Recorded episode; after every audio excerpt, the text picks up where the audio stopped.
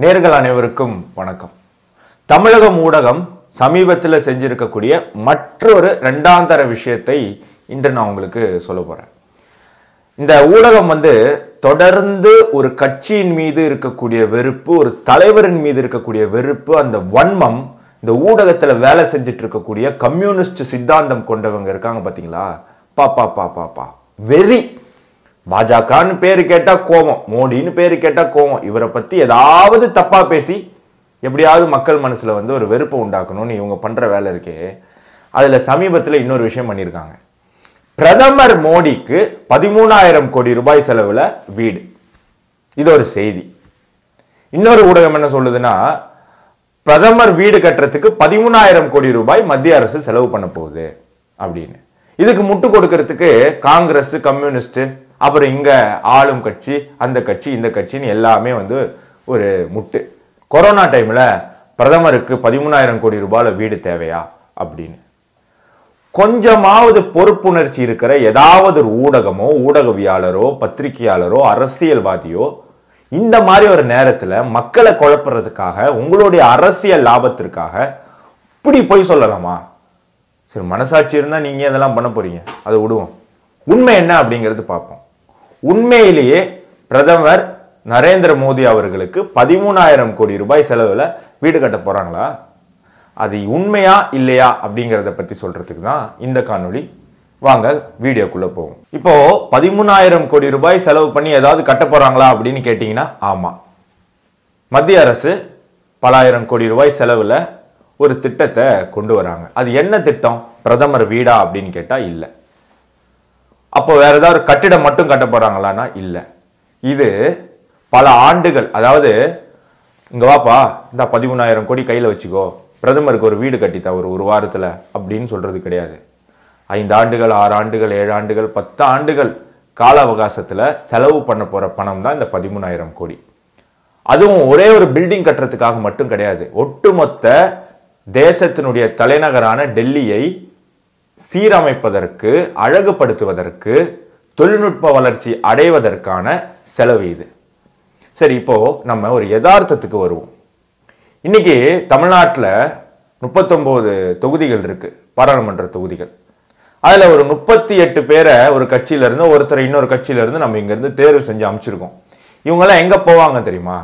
டெல்லியில் இருக்கக்கூடிய இந்தியன் பார்லிமெண்ட்டுக்கு போவாங்க. இந்திய பாராளுமன்றத்துக்கு போவாங்க. இப்போ இருக்கக்கூடிய இந்த பாராளுமன்ற கட்டிடம் ஆயிரத்தி தொள்ளாயிரத்தி இருபத்தி ஒன்றில் கட்டினது. இந்த ஆயிரத்தி தொள்ளாயிரத்தி இருபதுல கட்டின இந்த பார்லிமெண்ட்டு இன்னைக்கு கிட்டத்தட்ட நூறு வருஷம் ஆயிடுச்சுங்க.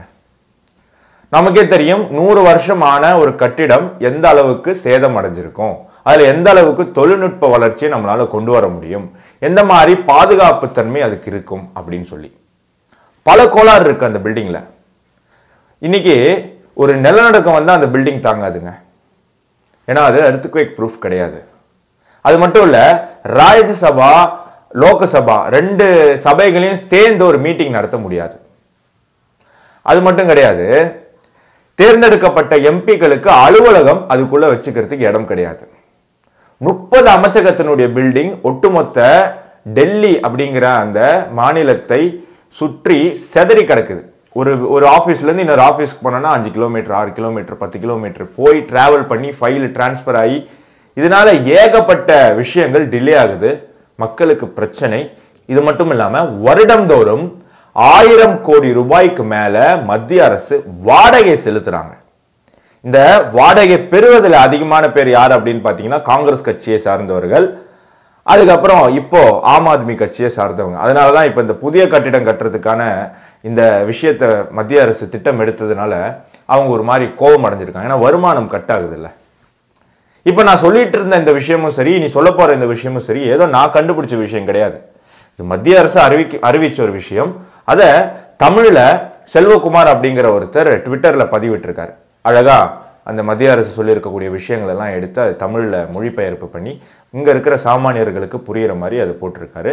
காணொலியாக போட்டால் அது இன்னும் நிறைய பேருக்கு போய் சேருமே அப்படிங்கிறதுக்காக நான் இந்த காணொலியை நம்ம பதிவு பண்ணுறேன் இதில் வரக்கூடிய ஒட்டுமொத்த தகவலின் கிரெடிட் அந்த செல்வகுமார் அப்படிங்கிற நபருக்கு தான் போகும். அதையும் நான் இங்கே பதிவு பண்ணிக்கிறேன். செல்வகுமார் பதிவிட்டிருந்த அந்த பதிவில் ஏகப்பட்ட விஷயம் அவர் சொல்லியிருந்தார். அதில் எதுவுமே நான் விட்டு போயிடக்கூடாது அப்படிங்கிறதுக்காக நான் எழுதி எடுத்துகிட்டு வந்திருக்கேங்க. ஒரு பேப்பர் முழுக்க இருக்குது அவர் போட்டிருக்கிற விஷயம் இதில் சொல்ல வேண்டிய விஷயம். அதில் ஒன்றுனா நான் இப்போ சொல்கிறேன்.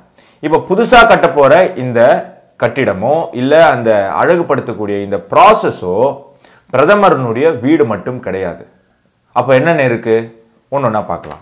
ஐம்பதாயிரம் அதாவது ஐம்பதாயிரம் ஆஃபீஸர்ஸ் வேலை செய்யக்கூடிய ஃபெசிலிட்டியை இதில் கொண்டு வராங்க.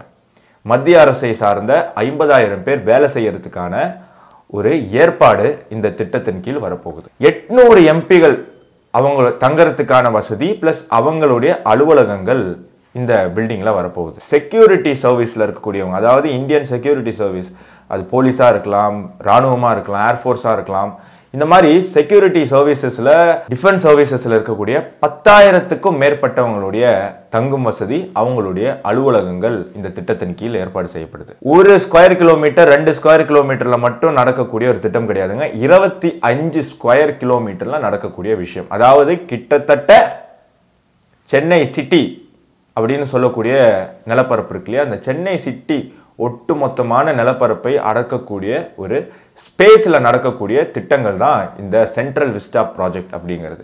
ஆயிரம் பேர் உட்காரக்கூடிய லோக்சபா. இப்போ நம்ம எல்லாருக்குமே தெரியும் கிட்டத்தட்ட அதுக்கு பாதி தான் வந்து இன்னைக்கு இருக்கக்கூடிய பார்லிமெண்ட்டில் அதுக்கான வாய்ப்புகள் இருக்குது நாளைக்கு பாராளுமன்ற தொகுதிகள் அதிகப்படுத்தினா இவங்களெல்லாம் எங்கே உட்கார வைக்கிறது? நாலு பேரை கக்கூஸ்லேயும் நாலு பேரை வராண்டாலையும் உட்கார வச்சு பார்லிமெண்ட்டை நடத்த முடியுமா?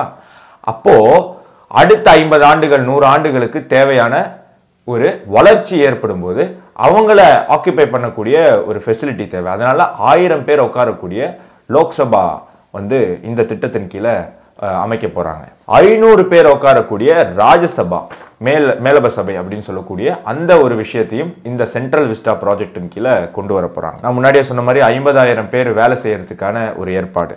ட்ராவல் அதற்கான அதாவது இந்த இருபத்தஞ்சு கிலோ ஸ்கொயர் கிலோமீட்டரில் பரப்பளவில் செய்யப்படக்கூடிய இந்த திட்டம்ங்கிறதுனால அந்த டிராவல் ஈஸியாக இருக்கணும் ஸ்மூத்தாக இருக்கணும் அப்படிங்கிறதுனால அதற்கான ஏற்பாடு. மெட்ரோ ஸ்டேஷன் இந்த மாதிரி பல விஷயங்கள் இந்த சென்ட்ரல் விஸ்டா ப்ராஜெக்ட்டுக்குள்ள கொண்டு வராங்க. நம்ம நாடு ஆயிரத்தி தொள்ளாயிரத்தி நாற்பத்தி ஏழில் சுதந்திரம் அடைஞ்சது நம்ம எல்லாருக்குமே தெரியும். ஸோ அந்த சுதந்திர போராட்டத்தை அடுத்த தலைமுறைக்கு எடுத்து செல்வதற்காக ஒரு மிகப்பெரிய ஃப்ரீடம் எக்ஸிபிஷன் வந்து இதில் வந்து அடக்கியிருக்காங்க. எப்படி நம்ம போராடணும் யாரெல்லாம் போராடினாங்க நம்ம சுதந்திரம் எப்படி பாடுபட்டு வாங்கணும் அப்படிங்கிற விஷயத்த அடுத்த தலைமுறைக்கு சொல்கிறதுக்கான ஒரு ஏற்பாடும் இந்த சென்ட்ரல் விஸ்டா ப்ராஜெக்டின் கீழே வருது. இதையும் தாண்டி டிஃபென்ஸ் ஸ்டாஃப்ஸ் வேலை செய்யறதுக்காக ஐயாயிரம் பேர் வேலை செய்யறதுக்கான ஏற்பாடு இதே சென்ட்ரல் விஸ்டா ப்ராஜெக்டின் கீழே வருது. ஒட்டுமொத்த டெல்லியை அழகுபடுத்தக்கூடிய ஒரு ஏற்பாடும் இதில் வருது. அதாவது ஒரு தலைநகரம் பல உலக நாடுகளை சார்ந்த தலைவர்கள் இந்தியாவுக்கு வருவாங்க போவாங்க.